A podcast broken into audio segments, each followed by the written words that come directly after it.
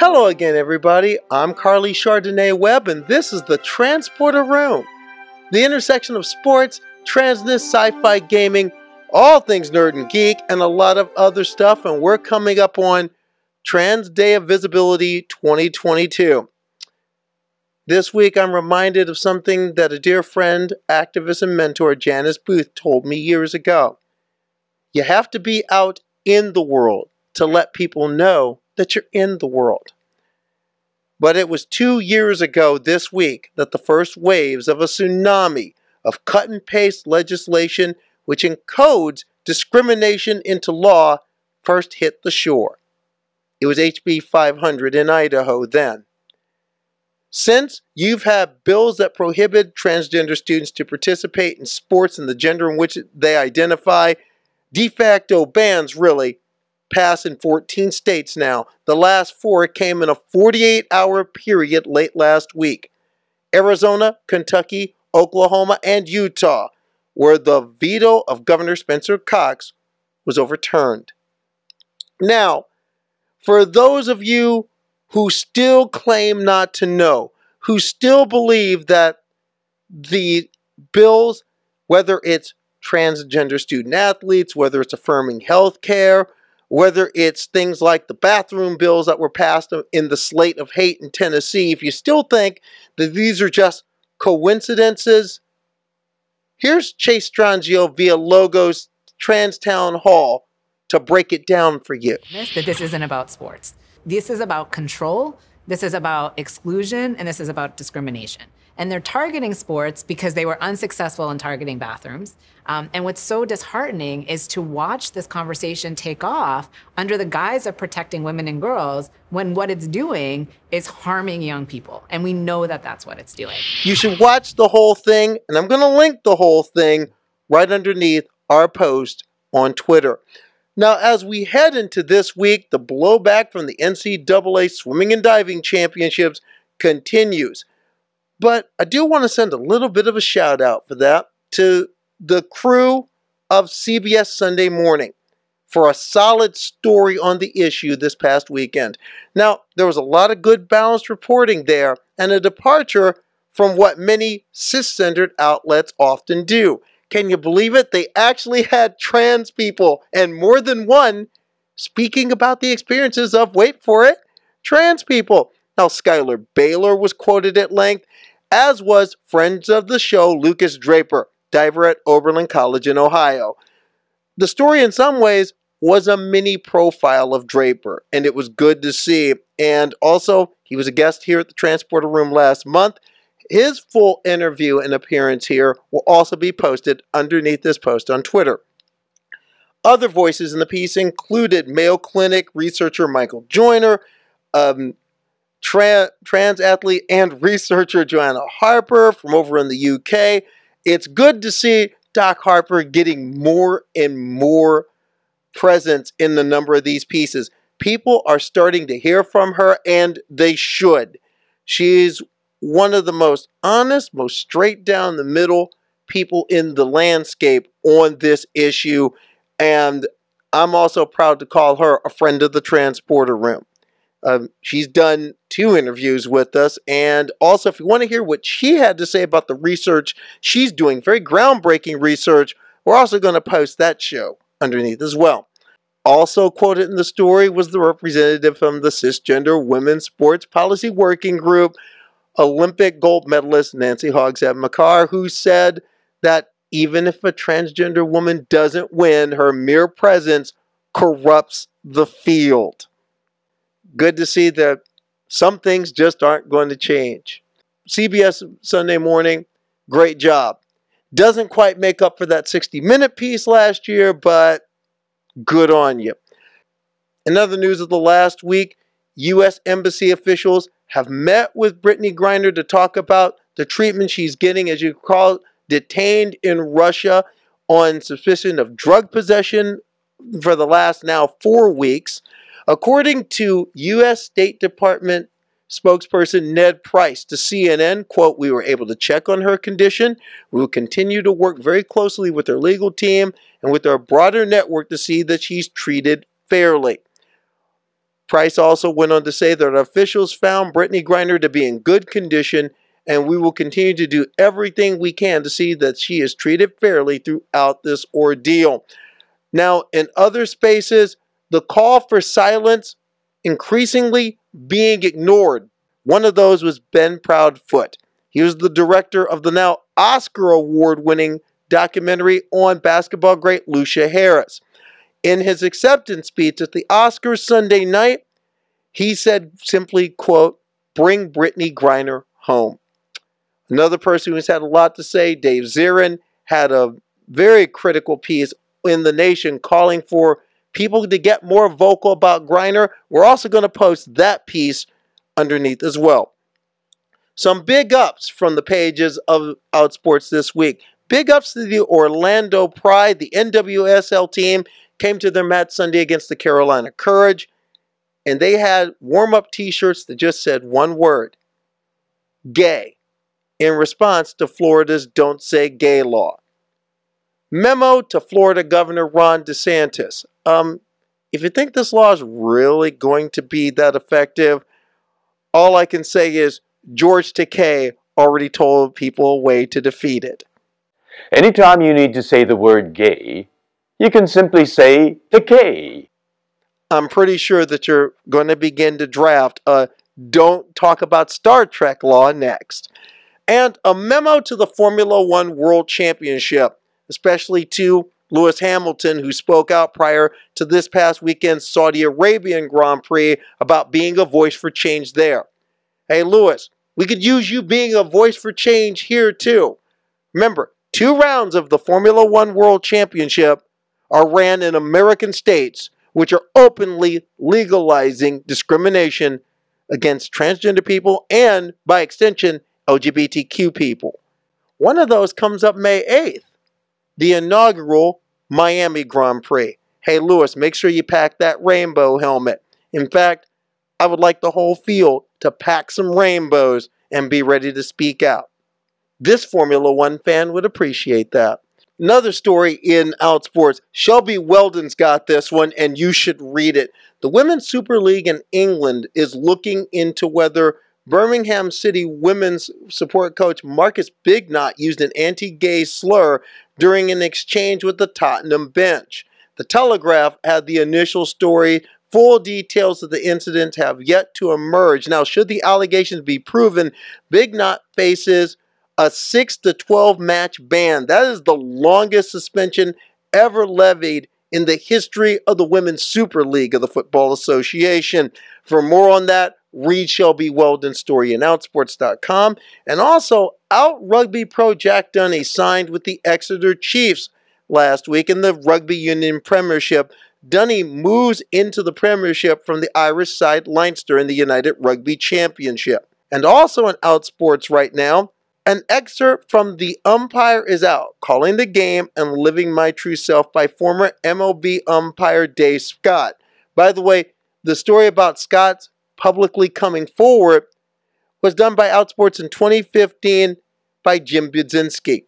And we're going to have both the, the link to the excerpt and to Buzinski's original story also underneath in the liner notes. Oh, just a quick note. How about Carly's brackets? Well, them brackets are long since busted. On the men's side, complete miss. I got nothing right. My original four Gonzaga, Baylor, Houston, Wisconsin. Instead, we got Duke, North Carolina, Villanova, Kansas. My picks, don't put your money on these now based on the way my brackets been. I'm going to take Duke in Mike Krzyzewski's farewell over North Carolina. I'm going to take Villanova over Kansas in the national championship game for the fellas. I'm going to take Duke over Villanova 75 to 69. On the women's side, I got two, but yes, they're the obvious two. I had South Carolina, Baylor, Stanford, Indiana. Instead, what we're going to get is South Carolina and Louisville I'm going to take South Carolina in that national semifinal, and then Stanford against UConn. And that UConn North Carolina State game, the a double overtime thriller in Bridgeport, was a real gem Monday night. but I see the Stanford Cardinal. This is going to make Cyd Zeigler happy. They're going to beat UConn, but then Cyd, you're going to be a little unhappy at the final. South Carolina 78, Stanford 77. You can mark that down. And that's the Red Alert Klaxon, which means we're going to take a break, give love to the sponsors. But when we come back, a closer look at an historic match to be on Trans Day of Visibility on Turf Island. More on that to come. I'm Carly Chardonnay Webb. This is the Transporter Room. Stay with us.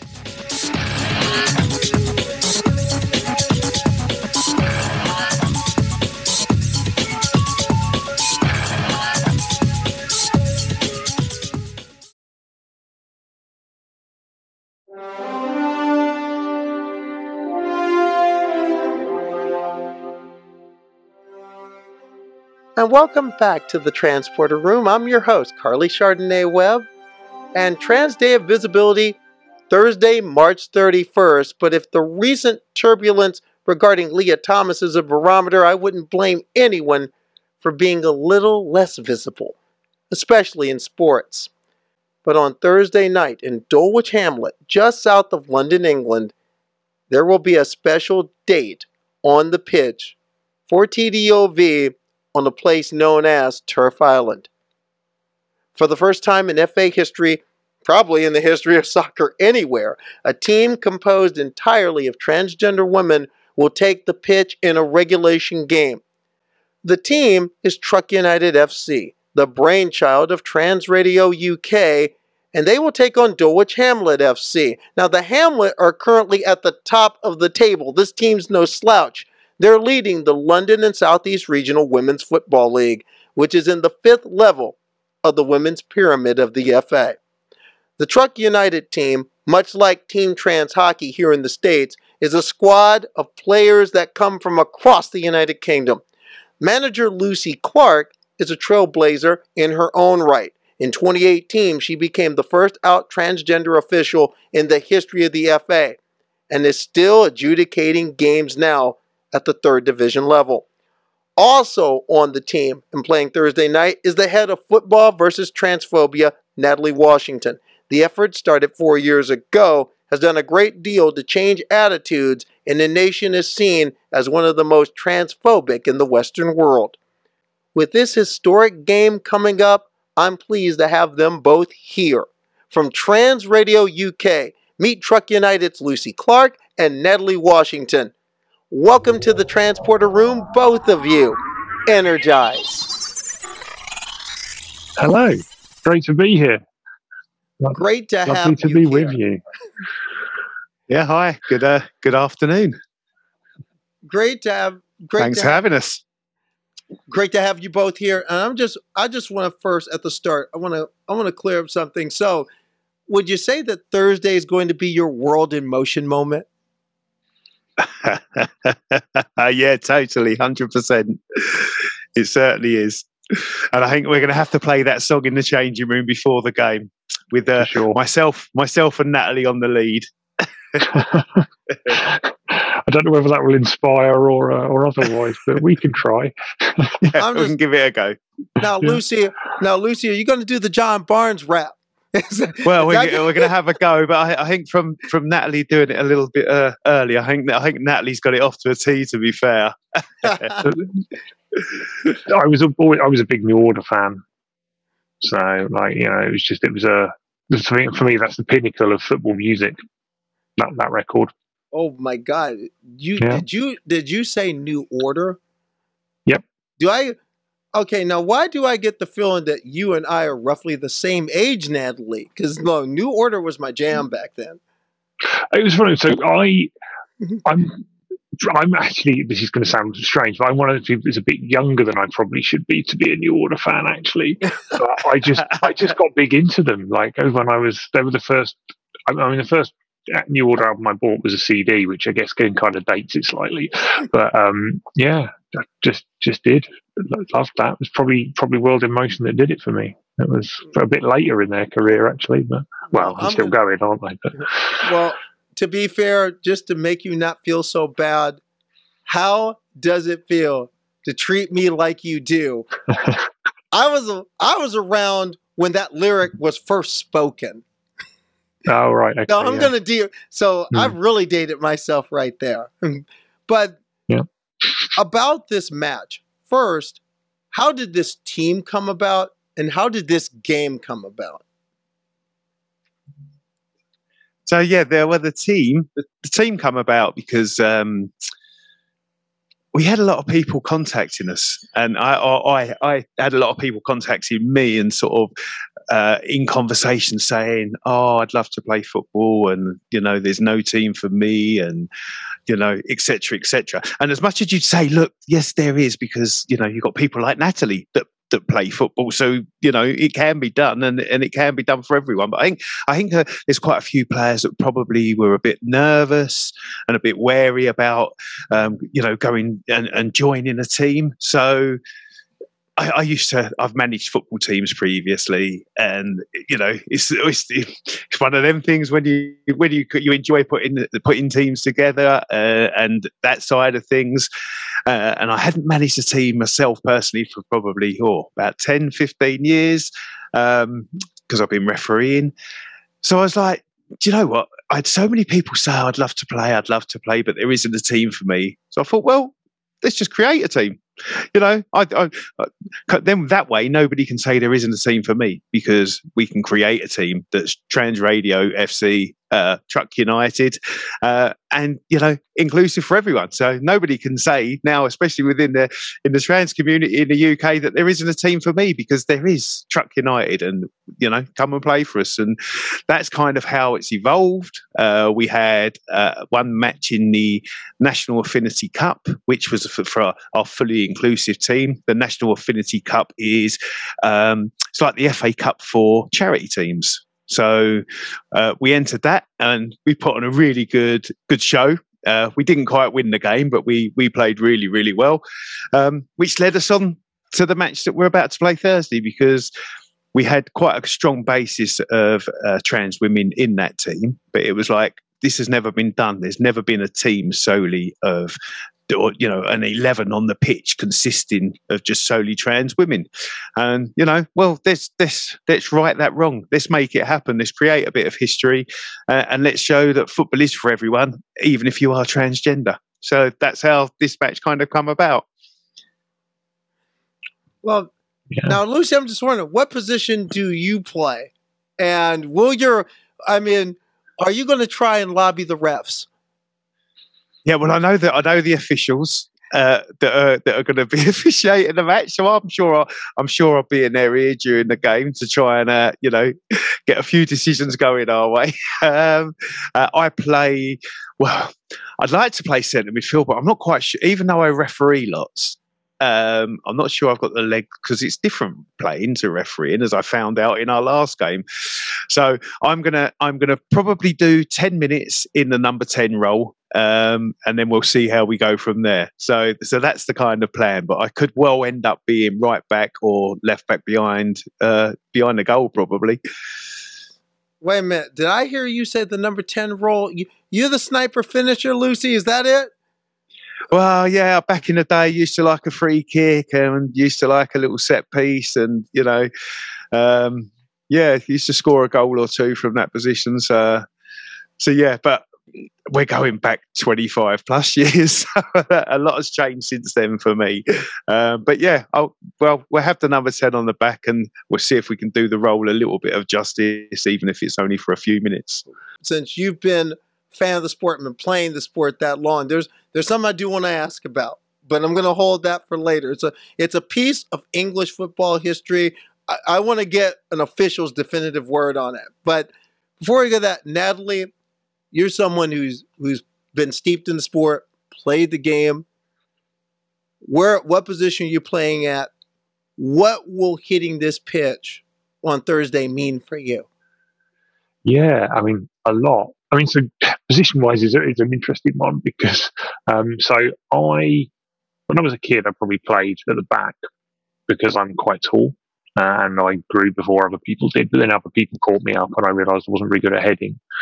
Um, so I moved I've played right midfield, I've played in the centre midfield, and most of the last few years I've been playing in the middle, either sort of behind the striker, I've actually played up front for a bit, or in front of the back four or back three or whatever. So anywhere in that kind of midfield, that's probably my I would say my favourite position because I can influence the game quite a lot from there. I like to think I can pass the ball quite well.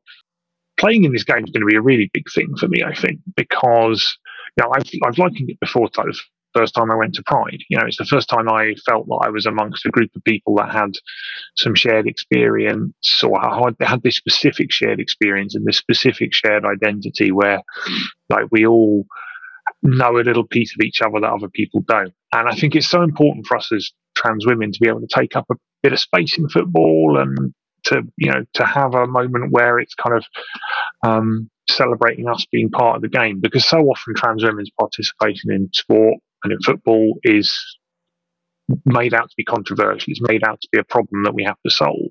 But instead like we can just have this game where it's about joy of participation and it's about kind of showing some inspiration to the the younger trans people that we know are probably going to be there or going to be watching and they can see that football is a place that they can be themselves so it's really lovely and great to be to be able to be part of because we'll only get to do this once no no football's great and as natalie just said it's it's, it's going to give people the opportunity to to play and and realize that they can play. I mean, football for me um, was a lifesaver. I, I, can honestly say, if I didn't have football, I probably wouldn't be talking to you today. Um, because that's how that was my coping mechanism when I was younger. Uh, to be fair, but this is the, the, the thing is with this it is it is so great and, and people can link up because they can come to play with TRUK and we've got a, we, the, the team's already built a little community within ourselves where the team and the players are talking and sharing experiences and and it's leading on to other people that you know that are within the team that have joined TRUK that are probably looking now and saying well you know i can go and play for another team that that you know obviously has matches week in week out um, and we ourselves we're looking to to progress with the amount of matches that we have.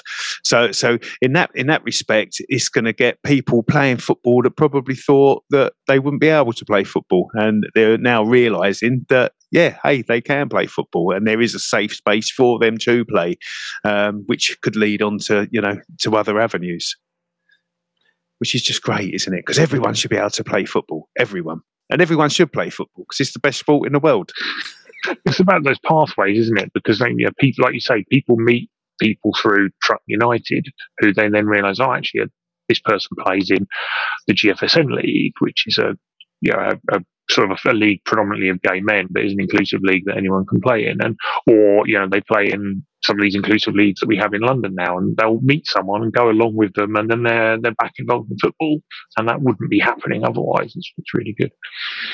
Yeah, see, that's one thing I can agree is like finally I played in my first inclusive league in any sport starting about a little bit less than 4 years ago. And it was such a difference. And it was so important to because at the time I had just been really start coming out. So I agree that really matters. Now now one thing the team that you're playing, you're not playing a bunch of like out of shape radio jocks. You're this is not no. a this this is being billed as a charity match, but there's no charity involved in this when it comes to the other team. Dulwich Hamlet currently leads the premier flight of the London and Southeast Regional Women's League. They're currently at the top of the table. Yeah, well, yeah, how difficult is this match? This is going to be a hard match. Yeah, I think they've got a team their reserve team of Wonder League and their first team are, are in the, the London and Southeast, which is which is actually it's the equivalent level of the conference. So it's kind of um, the, the next level for them is the Women's National League. So, and and to be fair to them, uh, two you know the last two years they actually should have got promoted they were they were top of the table um, for two seasons running the the two seasons have got curtailed because of covid um, and the fa uh, in their wisdom decided to promote QPR, who had, had, finished fifth. Obviously, QPR probably because they're a, a, bigger name, so they they promoted QPR instead of Dulwich, which personally I, I, feel that Dulwich should have been the team that got promoted. So they should they should really be in the women's national league. So they're they're already at quite a high level. Um, so yeah, we're not. It's not as though we've got in a, up against a team that that you know that uh, that we should we're gonna we're gonna beat. We're they, they're a good team, a very good team. I've mm. refereed them over the years, and uh, and they've got some excellent players. They've actually got, um, I think their captains uh, from the states. So oh. yeah, it's it's uh, it's it's it's going to be a real tough game. But hey, yeah. you know, we'll give them a game. We'll yeah. have a go. Well, I think they, no, the level they, I was going to say, the level they play at is I don't think there's anyone in our squad that sort of plays regularly at that level. So it's going to be a big challenge. Now, a lot of our people players have been out of the game for some time, so some of them could be very good, but they, you know they're they're out of experience. But I mean, it's, it's a couple of levels above where I usually play. I've played teams at that level, and it's given us a real hard time. Um, so yeah, it's going to be it's going to be a big old challenge, but looking forward to it. Yeah, I mean they beat they beat Fulham last week, so you know they're mm-hmm. they're beating a team that's pretty much going to be in the in the Premier League, the the, the men's team, and um, and Fulham I know are, are, looking you know for promotion and to progress and are, are a good team. Um, and Dulwich beat them in a cup semi final, and uh, so yeah, they're they're, they're going to be a good team. They're going to be they're going to be. It's not uh, them being a test for us. It's how much of a test we can be for them because you know they're they're used to playing good quality sides week in week out. So um, and now mm-hmm. they're going to get a team that we've kind of thrown together from all over the UK. We've got you know players players coming literally from as far north as Scotland and uh, as south as you can get in the in the UK. And yeah, we're all coming together and we'll we'll we'll be meeting for the first time at you know half past six next Thursday. Yeah. Uh, and it's like you know we'll have to do introductions. It's like oh hi, you know. So yeah, it's it's it's going to be a tough task for us, but you know. We got some well, decent players. We got some decent players. We'll do. Well, we'll Lucy do okay. is a, well, Lucy. Being that you are the team manager, who are who do you think some of the standouts of the team on the team are going to be? I haven't seen it. Uh, half the, I, have seen the, the players I've seen play for for for TRUK are the ones that would have played in the in the last game. So Natalie, Natalie's a good player, um, very good player. Sammy's a very good player. To be fair, uh, we've got that's Haley's okay. I mean, yeah, I mean, uh, it's, it, are two two good players from the from the last match that uh, I'm hoping of good things for are um, are Sammy and Natalie. Uh, now I want to know uh, who's in goal. Who, uh, so we got oh well actually yeah talking yeah, about goalkeepers so we've got we've got two goalkeepers yeah we've got we've got Blair Hamilton will be starting the game in goal and we've got another goalkeeper that plays for uh, Peterborough United so Amy so we've actually got two really good goalkeepers. So with a bit of luck, we can get them both in at the same time. Blair Hamilton, who's known as the washing machine. Yep. That's a player I've heard. Blair Hamilton, I've heard of. They they call her the washing machine because it, the the sheets are always clean, and and your other and your and your other keeper from Peterborough United, Amy Butler, who has who's done a lot of good. Looking at the stats right in front of me, she's done a lot of work this season. So uh, yeah, you've yeah. got mm. you've got two. I mean, if nothing else, if but you know what they say, can't win if you don't score. So don't so so it's just a matter of you get a couple in the front, get a couple in the back of their net. Who knows? Just, just a couple of those Lucy Clark twenty-five yard free kicks into the corners. Well, that'd be that'd be nice, won't it? We yeah. wind back the clock a few years. but one thing, Lucy, I want to get at the other part of your history, and that's one thing you've you've already made a piece of of history in the FA. Yep. yes, supposedly so. Yep first transgender official who's out first out transgender official in the in the storied history of the FA. And since then, do do you feel that you're a trailblazer in a sense? I mean, you now have an out ref in Israel. You yep. have two more nations that now have refs who've come out. Um, good friend of the show is moving up the ranks in the youth in the youth levels here in the United States. Jacqueline Harper Grubb. You do you feel that in a sense that by you coming out, you've opened a door and others are now walking through it? Well, yeah. If, I mean, now, now as you just said, there's now four um, match officials that are, are, known that are trans, and there's there's probably many more out there. So, so the fact that yeah, with, within um, football as being a referee, I mean, it's hard enough being accepted as a referee as it is, yet alone uh, a transgender referee. So yeah, it's great. It's great. The more the more people that do it, everyone everyone has to, you know, um, everything has to have a first, doesn't it? Or somebody has to go and lead the way. We, you know, we talk. We could go and talk about, you know, uh, uh, gay football in the Premier League and stuff. There, there, there are footballers out there, without doubt. Of course, there are that are gay, but nobody's done it. It just needs that first one, and then you'll have the snowball effect.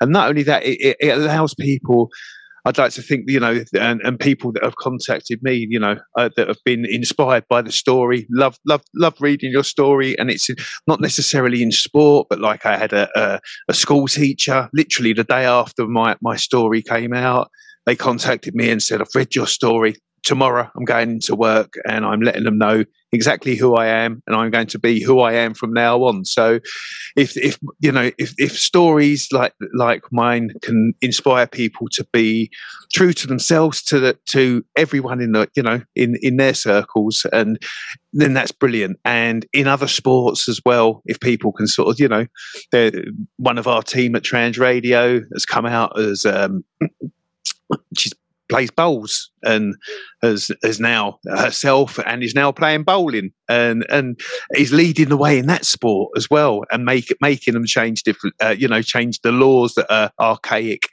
So yeah i mean if, if it's inspired one person that's fabulous and and hopefully you know just because we're trans we shouldn't stop doing what we love whether that be your work or your sport or just life in general um, and yeah, I, uh, all, all, stories of everyone that's that's coming out, I think, inspire somebody to to go out and be themselves. So yeah, I think it's great. I think it's no. great, and if it's inspired one person, then that's that's brilliant. It was worth it was worth doing, wasn't it? Good that you said that. Because you're trans, you shouldn't stop doing what you love. But right now, you're both sitting in the middle of a country that says that you shouldn't be trans. Period. Um, you see it in the news. You see, you see it in the news. You even see it in the body politic. It seems like every party in the UK has a transphobic wing of the party, even the communists. Do you feel that football versus transphobia is making a dent? How much of an impact do you feel the campaign is making among the public, but also within the sport? Yeah, I mean, clearly I hope it is making an impact, and I and I think it is making an impact, and it's for two reasons. And one is obviously just what Lucy's just talked about, you know, like providing some having a bit of visibility that shows trans people out there that there's a place for them in the sport, and we've kind of talked about that. But I've had some of the same experiences, and people will reach out during the week and say, "Hey, I've gone to training for the first time because of you know I've seen this stuff around the campaign." But also, like what you know, that's where I think we've talked about that well, and I think that that sort of premise is well understood. But secondly, I'm a big believer in the kind of the power of sport as a lever for social change. And one of the things that ha- is happening a lot more now, and I'm really pleased to see it, is football clubs, professional football clubs, um, football governing bodies, you know, the, the, national FAs in the UK and also the, the county FAs, standing up and taking a stand and saying we want trans people in the game. So, for example, last year when we had the Football v Transphobia Week of Action, we had a real explosion of professional football clubs sharing stuff from their LGBT supporters groups around um, showcasing trans people that went to games, really normalizing the idea that there are trans people that go and watch football matches. You know, um, a few that stick in my mind. So Newcastle United did a lot of good stuff. West Brom, West Bromwich Albion always do a lot of good stuff. Leicester City last year popped up with some sort of case studies of some uh, a couple of trans supporters, which are really kind of emotionally impactful. Um, Everton have done things. You know, I'm doing a disservice to other clubs who I haven't mentioned. Lucy won't thank me, but Tottenham Hotspur have done a lot of good stuff about um, LGBT inclusion. But actually, this year Arsenal have done a load of stuff as well. So we're really seeing a lot of that happening. And what that's doing is that's showing supporters of those clubs that their club believes in being positive about trans people, and that obviously then has an impact on those supporters um, who you know maybe cisgender people may not know anything about trans people, may know a bit about trans people that they've read from a, a transphobic media that, might not have given them a great um, view of us, and so that you know, sport helps us reach people that we can't easily reach in other ways, and that helps people to understand a little bit more about the trans experience and just kind of see us as other people that just like the sport that they like. So it can be really powerful, and I, I hope, I hope this is having an impact, and I think it is. In the green room before the podcast, Lucy told me this is the thing in the UK. This person has become an issue in the UK. So I want to drop a name on you right now. Lia Thomas. Yep. Fabulous. You Fabulous. mean to tell me in in the UK she's the thing? Oh gosh, yeah, Oh. no, the, Lia, yeah, Lia's massive. I mean, to be fair, um, we at Trans Radio and myself on our on our Twitter and what have you not, um, have spent ages fighting people because because obviously Posie Parker, who's a, a massive Boo. queen of the yeah, exactly, boo hiss, um, yeah, probably probably one of the queen of the turfs, not as not as much of a queen as J.K. Rowling because she hasn't got the the, the following, but uh, but she's she is massively outspoken, like ridiculously transphobic. Um, makes money. I'm gonna. I- I've I've I've said this because I've I'm I'm constantly on her YouTube having digs at her. She uh she, she she's it's about money for her as much as anything else. She she makes a lot of money from selling merchandise, this that and the other.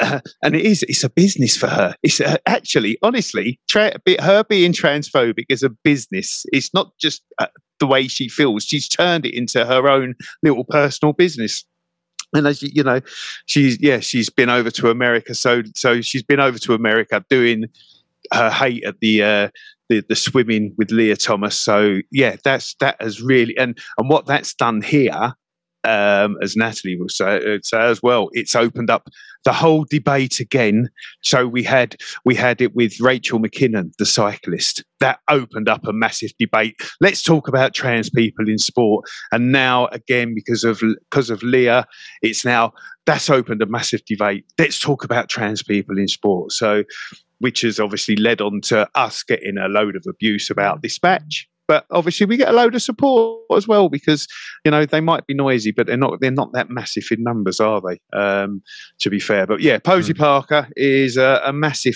massive transphobe uh, that makes money off it. So all of those people that support her, you're just you're just funding her funding her lifestyle. I mean, she's gone over to America just to just to spread hate and just to, you know yeah, Exactly. that's all. It's just ridiculous. Well, y'all Yeah. keep her over there. No, you can Posie have her. Parker. No, Posie want her back. Parker. Posie Parker. Keep her over there. Keep her there. Keep her there. Keep her there. Keep the bug lady, Fonda Beatles. Keep her over there too. Please, please keep her over there. But I mean, These these are all the integral parts of our post-Brexit trade deals that, they have to they, we have to export. No, them. no, no, no, no. We no, we we're no, we don't want any part of that. Because I'm surprised that a college swimmer in the United States was in a sense causing a debate over there too. Yeah, I mean, there's a lot of sort of factors to this. I mean, obviously, we're all part of the Anglosphere, right? So, they, so the English language news is, is we get we see the same thing in Australia and New Zealand, where there's you know big transphobic movements as well. Obviously, they're sharing that English Australia language trying media. to Scott Morrison trying to get Yeah. reelected on the backs of tra- on the corpses of trans folks right now. Yeah, yeah, exactly. Um, they've not been as successful in New Zealand, thankfully. But the the I mean, part of it is that. Part of it is it's a media construction. You know, the the, the it, transphobia is transphobia sells, but also that transphobia transphobia related discourse and that transphobia related con- um, controversy drives clicks, it drives views, it drives listens. So media here is very, very keen to keep fueling that fire. and we can't really avoid it. You know, it's, there's a there's an argument to say we should ignore it and we should not participate in it, but it happens anyway without us. So increasingly, I was thinking, well, we might as well be there and we might as well put our case. And I, I went on television last week and spent most of my time correcting factual errors, to be honest, although you know not not all of them successfully. But the um, it's it's frustrating because it means we can't have a mature conversation about what it actually means to be trans in sport because you know 99.999% of people participating participating in sport are not at the elite competitive level. They're just wanting to get active and get fit and get the social benefits of being part of a team. And we can't talk about that because we're always talking about whatever trans competitive athlete they've found somewhere in the world at that time that they're upset about. Well, you Um, may have that in the UK coming up Well, because, yes, of, because of the cyclist Emily Bridges, Hmm. who is who is immensely talented, but now has reached that point to where British Cycling says she can compete. You might be on question time in a couple months talking about this. Do you do you kind of like shudder? Do you kind of hmm. shudder from it, or does it kind of, in a sense, how? I mean, what kind of mindset does it put you in, knowing that these things are coming and being out there and still be an activist and still organize and still put your voice out there? I mean, can I speak for myself? In many respects, it gives me more resolve to keep going at it because we, we have to. We we've we've got two choices. We either shut up and let them roll over us, or we have to fight. And I don't see another option than to fight. So, I mean, when when this stuff comes along, the, part that demor- two things demoralise me when it happens. One is the torrent of I can deal with the abuse. What really upsets me and gets to me is when people accuse us of lying, because I don't lie. Occasionally, you might be factually inaccurate on something because you can't be factually accurate 100% all of the time. But I don't lie. Our opponents lie all the time and are never held to account for it, and that frustrates me. That double standard. But I think, secondly, it's that it's there's that wonderful meme, isn't there, about talking about gender with trans people and talking about gender with cis people. We've probably all seen the meme, right? So much of it is that. So much of the time you spend trying to explain basic principles or basic things, you know, like what cisgender means, and it, I, it baffles me that we've had this toxic discourse about trans people in this country for years now, and these basics are misunderstood, and and it's because there's so much misinformation around. But that frustrates me because it, without that common understanding of what we're talking about, it becomes impossible to have these mature conversations about what we actually mean. Which, of course, is by design, but it's it's very very frustrating. But I mean, I yeah, you're right. These things are inevitable. When Emily Bridges competes, it doesn't matter how she does. This discourse will be dredged up again. Um, Emily Bridges is a really interesting one because I, I'm not an expert in cycling, but her results pre-transition were, were very, very good. She was very competitive before any medical transition, competing in in male cycling. It was men or, or boys at that stage, but both. Um, now, since having a medical transition, she's been competing in men's cycling, and her performance has been dropping off, which is exactly what you would expect to see. Um, so I'm really fascinated to see how she gets on. It's great that we have these positive role models. It's like I said with Lia Thomas. It's so galling that we, when we talk about these positive role models, we can't talk about what they are, which is inspiring for other trans people. Yeah, we, have can't to- have the joy. we we, ha- We we can't almost have to celebrate. yeah, we almost have to belittle their performance. And this is what I think that really frustrates me is we're constantly having to diminish ourselves. We're constantly having to say that we're not that good, we're not that fast, we're not that powerful. Um, and it, how can you how can you be effective at the elite level? I mean, I've never been at the elite level, but how can you be effective at that level if you're having to diminish yourself in that way? So um, I just hope we can get past that soon, but it's not going to be it's not going to be without challenge. Coming to the home stretch, final few questions here. First, are you prepared for any turfiness Thursday night?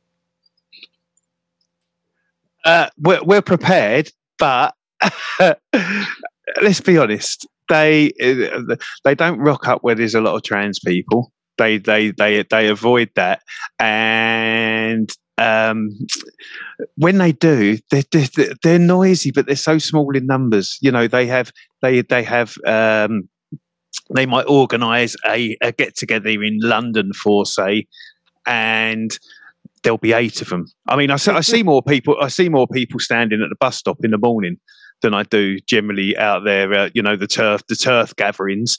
Whilst they may be a noisy lot, it's the same faces, uh, and there's no, you know, there's normally eight, maybe ten at a push if they can drag a couple of their mates, unsuspecting mates along. Um, we are ready and prepared. We've got, you know, the, the, we've got got a list of names that we're making sure have not purchased tickets. We've got security there. There's going to be stewards there. Um, anyone, if there are any banners or any, uh, if there's any um, comments that are, you know, unacceptable, then the people will be ejected. Uh, ejected. Simple as that. You know, they're they're not welcome there. This is an event that we're showing inclusion. Dulwich Hamlet are full of inclusion um, and acceptance, and they won't stand for it. So yeah, we're, we're not expecting them to turn up because we've got so many people coming from our community that will be supporting. So even if they did, and the, the, the you know, even if there was eight of them, for say, and it was the noisy eight, we're going to have a damn sight more there that are supporting us. And we've been telling people to come along with their drums and their trumpets and you know let's make as much noise as possible. Um, so they'll they'll be drowned out anyway. But yeah i mean we're not expecting it to be fair uh, but but we are of course we have to we have to be prepared just in case just in case but yeah i think the chances are very slim but we're not we're not going to say that it's not going to happen Also, I Yeah. want to pl- I want to place a call out to like you like all trans folks in America who can actually play this game. Um, I can be, I can be an extra player on the bench, but hey, let's get a trans team USA out there. You know, like hey, how about a trans? well How about a transatlantic challenge? I mean, well if trans Trans team, World- Trans if World team Cup. trans, yeah, if trans, if team trans hockey can do it, I think soccer Yeah. here in the states Well, can no, probably do it. in all seriousness, in all seriousness, we have sold um, because we're, we we obviously selling our fabulous kit. So we've got a, an amazing kit, and, and anyone can buy our kit. And we've probably sold nearly as many shirts in America as we have in the UK, Really? and that, that is really bizarre. But that is the that is actual truth. In fact, we've sold we've sold shirts Yeah. worldwide, but we've sold lots to lots of shirts to America. I'm sure Natalie will probably do the same for the football v transphobia. And I am up for, honestly, if we can get enough players from America, we could have a TRUK United USA. That's not a problem. You know, we can go out there. I'll jump on a plane. I'll come and manage it as well. you know, we, I know there's players. There's there's players that have purchased uh, that have purchased our kit in in in the states. So yeah, oh, let's let's make it happen over in America as well because it can. Yeah. It's you know you've got a lot more people there, and yeah, I'm sure I'm sure we could get a, a nice squad together and. Uh, we can play a game out there against some American team, or you know, or we could either bring TRUK United UK over and play against TRUK United USA. Let's do it. Let's do Hey, it. why not? You know, some I don't know if I wouldn't be playing in it, but I'd definitely be a I'd definitely be a commentator for it. Say, So, yeah, that's cool. Yeah. That's cool. A couple of things. Number one, Lucy, I know that when you're not officiating the the sport, you have a lot of cats. You got chickens. Yeah, yeah. What's we it got like little running your own zoo? That's it. We we we just love animals. Uh, we got seven cats, to two sometimes three dogs when we can manage to um to steal our son's dog for the weekend, which generally then turns into a week or maybe two. Um, yeah, we got chickens and. And uh, oh, we've had all sorts. We've had rabbits and hamster. We even uh, we even had. Um, I don't think I, I'd never heard of them until uh, Avril turned up and said, "Ah, we've now got some degus." And it was like, okay, and yeah, so we we had a big cage full of degus. Um, oh yeah, we just we just love animals. It's, a house is not a home without animals, in my opinion. And uh, yeah, yeah, we got loads. We got, as I say, seven, seven cats, which is just pretty crazy. But they're all cool. We got bizarrely one that lives in the cupboard. But um, yeah, she's happy there. She comes out and pops out for a wee and a bit of food, and then yeah, she goes back to the cupboard. Now, Lucy, quick, quick, quick rules question here. The hand of God. How would Lucy Clark have called that? I'd have done a much better job than the match official on the day. It's this clearly handball. And uh, when you referee, sometimes, and, and a, a little trick here for all players, any players that are listening, occasionally a referee might just delay a decision or make a decision on player on players' body language. And the fact Maradona turned around after punching the ball into the net, let's say it how it was, you can see he turned around and checked and looked at the ref to see if the goal was given. That's telling the referee it's hmm. handball. The referee should have gone beep, hit the whistle, but he didn't. The referee failed. The, re- the oh, oh, I mean, obviously we didn't have VAR there, but yeah, the, the, the match officials failed as they do. It's a, it's a constant thing. Don't even get me started. England, we just have we, not only is it turf turf island when it comes to football decisions at major world World Cups. I mean, given a, apart from the goal in '66 that probably didn't cross the line um, fully, we've had so many bad decisions. At, you know, 86, we had bad decisions. We've had bad decisions. At, oh, we had the, the goal at um, South Africa where the ball was three foot over the line, not given. Frank Lampard, um, yeah. Yeah, yeah. So, so we we just get we we constantly get bad decisions, but that that was one of the worst because we, we, possibly could have gone on and won that World Cup. To be fair, um, but hey, you know, yeah, terrible match officiating. There you go. Now, now, Blair, Blair, on your end, when you're not speaking out as much as you do, and this athlete who is trans appreciate you for it. So they told me, hey, you're Civilization, huh? Now that's a video game name I haven't heard in a minute. Yeah, well, I, just, I, I play when I play computer games. I kind of want to relax, so I don't want anything that's too like I can't play like Fortnite or any of that kind of stuff. I don't have the APM for it. I don't have the um. I can't. Con- I can concentrate, but I, am not quick enough. So I, I like to just kind of sit back, have uh, something going, you know, watch something on the other screen, match of the day or whatever, and um, play something a bit relaxing. And that's that's kind of my my chill out. So when we had obviously lockdown the last couple of years, developed a little community of people online that we just play a bit of games with. So that's, that's quite nice. And by yeah. the way, Natalie, quick question on who's your team? So this is an interesting one because I kind of don't have one, and it's a bit strange.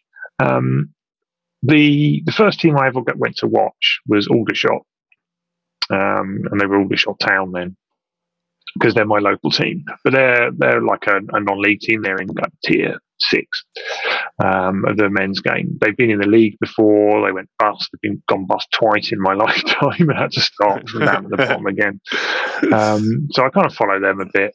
Um, but there was there was no kind of family allegiance in my family. Like we, me and my dad was a big football fan, played played football, you know, for recreation, but wasn't a football supporter as such. They didn't take us to games, and my mum wasn't interested in football, so I kind of had to make my own. I used to go and watch Aston Villa a lot when I was at uni. So I kind of uh, look out for Villa a lot as well because I, I, I lived in Aston, so we went to Villa Park every week went to some Birmingham derbies, which were a bit a bit tasty. Um, mm. But um, yeah, so I kind of don't have one. But you get this apparently. Apparently, this is a thing with people who play football. I don't know, but because we're playing, and particularly in the women's game, the women's game, most of the professional women's game and the grassroots women's game in the UK, or in the England at least, is all on Sundays. So if you're playing, you can't go to games. So it's kind of a bit awkward mm. to do both. Final question for the both of you. Um, in my country right now, as we're doing this podcast, we're coming off a week where four states passed anti trans legislation in the space of 48 hours. In your country, um, the hits just, it doesn't seem to stop. Whether it's on Good Morning Britain, whether it's the Daily Fail. Yes, I said yes. I said what I meant what I said. Yeah. Good, good, good. I good. still, I still can't yeah. stand the fail for what they did with Lia Thomas, sending some pervy photographer over here to take mm-hmm. shots in the bushes. Bad on you, Daily Fail. And it seems that trans people get no rest in the UK. With all that going on, where do you find trans joy? For me, it's um, just in existing day to day and being yourself and being and seeing other people be themselves. And despite the backdrop of everything that we've had over the last few years in all of our countries, more. I see more trans people coming out than ever. I see more more people being able to be themselves younger than I was able to, and younger than other people were able to. Um, I see people able to come out whilst they're at school. And when I was at school, we had Section 28 when I was at school the whole time I was there. When I was at school, nobody came out as anything in the LGBTQ community at all. There was not a single person, and there was sort of 2,000 people at my secondary school. Not a single one came out. One. And even to this day, of the people I'm aware of, uh, significantly below average number of people are out as anything in the LGBTQ spectrum from from my cohort at school, right? And that's that's the long shadow of Section 28. People just didn't feel they could. They didn't know. They didn't know. Um, now that doesn't happen, and you can't put that stopper back in the bottle. You can't. You can make it harder for people. You can make people. You can try to make people feel more more ashamed, but you can't take away what they already know. And so, I think this is this is a backlash. This is a people trying to stop us from being who we are, but you can't. These people are already there. They're already making art. They're already playing sport. They're already creating online. You know, they're not not enough people are able to crack mainstream media or crack mainstream film and television and so on yet, but it, it will happen and it is happening. Um, and we're seeing more people inspired. I can't imagine there being an elite sort of level trans woman who was a swimmer or a cyclist or any of the things that we are seeing when I was a kid, like this wouldn't, wouldn't have been dreamt of. So the progress we've made is really significant. And every day that we exist and we see more people doing that, it just kind of gets a little bit easier for the next people. So it's hard, but we're getting there yeah, just echo a lot what Natalie said. I've got got a few years on Natalie as well, so yeah, obviously things were much different back um, back in the day, and yeah, I mean, obviously when I was young, we had no internet, so I thought I was the only trans person in the world. I didn't even know what trans was. I just knew how I felt, and and thought that I was just completely messed up, and yeah, that there was nobody else like me. So at least now. Um, people are able to to come out and be who they are a lot younger. I think um, I think it's for for trans people. I think we're in in the eye of the storm at the moment, but uh, our generation is making things better for the next generations. Um, and the you know the younger generation now they haven't got it easy at all, but they're they're going to make it better for the for the next generation. So it's a work in progress, and yeah, I don't you know I think transphobia will still be here by the time I'm long gone. Um, but again, well, it, it's going to be better in 20, 30 years than it was, you know, 10 years ago or what have you not. So, so it will, it will get better. Um, and the more people, the more acceptance we get, and the more pe- people starting starting their journeys younger now because they can, because they've got the information and they know that that you know that they can do these things. So there's going to be there there is already. I mean, obviously we've got the backlog with the the hospitals and what have you at the moment because lots of people are saying, "Hey, this is me, and I want to do it." And you've got old people like me that are on the system and stuff like that. So it's clogging it all up a little bit, but it's going to be a lot easier for for people in future. And we'll we'll continue to to fight the fight, and as long as we all stick together um, mm. and just show that you know being trans is is, is you know nothing bad about it. We're, we're still, in fact, most most trans people I know are really the best people in the world. They're fabulous people. so you know, we are nice yeah. people, and and we've all a lot of us have got really good hearts, and uh, and we all breathe the same air. You know, that's the thing, doesn't it? You know, we all breathe oxygen, and our hearts all beat the same. So so yeah, we're we're we're just making it hopefully better for the next generation. Well, but one I'm thing I think, yeah. Oh, yeah. Well, one thing I know is going to make it better is seeing you all on that pitch Thursday night I'm pretty sure for a lot of people across the UK, a lot of trans people, being on that pitch is going to be a victory. And I say good luck, TRUK United, and good hunting against Dulwich Hamlet. Natalie Washington, Lucy Clark, thank you for being on the Transporter Room this week, and all the best to you on your big match coming up on TDOV. Thank you. Thank you for Thank having you. us. Thanks for having us. Yeah. And they've got a match to prepare for. So you know what? We're going to beam them back down now. And thanks to Natalie Washington and Lucy Clark for being on the transporter room, and thanks to all of you for tuning in each week and being a part of this podcast. And if there's something you want to see or something you want to say about what I'm doing here at the transporter room, please leave a message on our Twitter page. Leave a message on our Facebook page and leave a message on our Instagram page, Transporter Room 10 Forward.